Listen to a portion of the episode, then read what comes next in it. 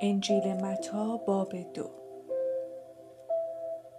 پس از رفتن ستاره شناسان فرشته خداوند در خواب بر یوسف ظاهر شد و گفت برخیز و کودک و مادرش را برداشته به مصر فرار کن و همانجا بمان تا تو را خبر دهم. زیرا هیرودیس پادشاه می‌خواهد کودک را به قتل برساند.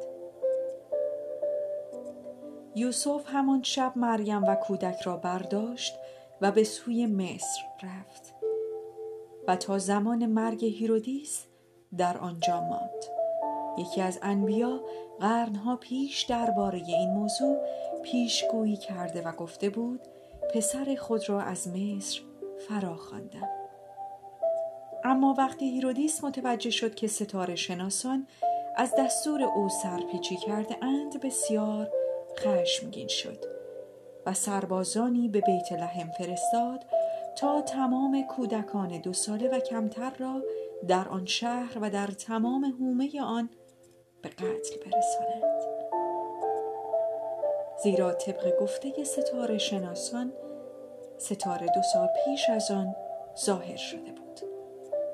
این رفتار بیرحمانه هیرودیس را قبلا ارمیای نبی چنین پیشگویی کرده بود.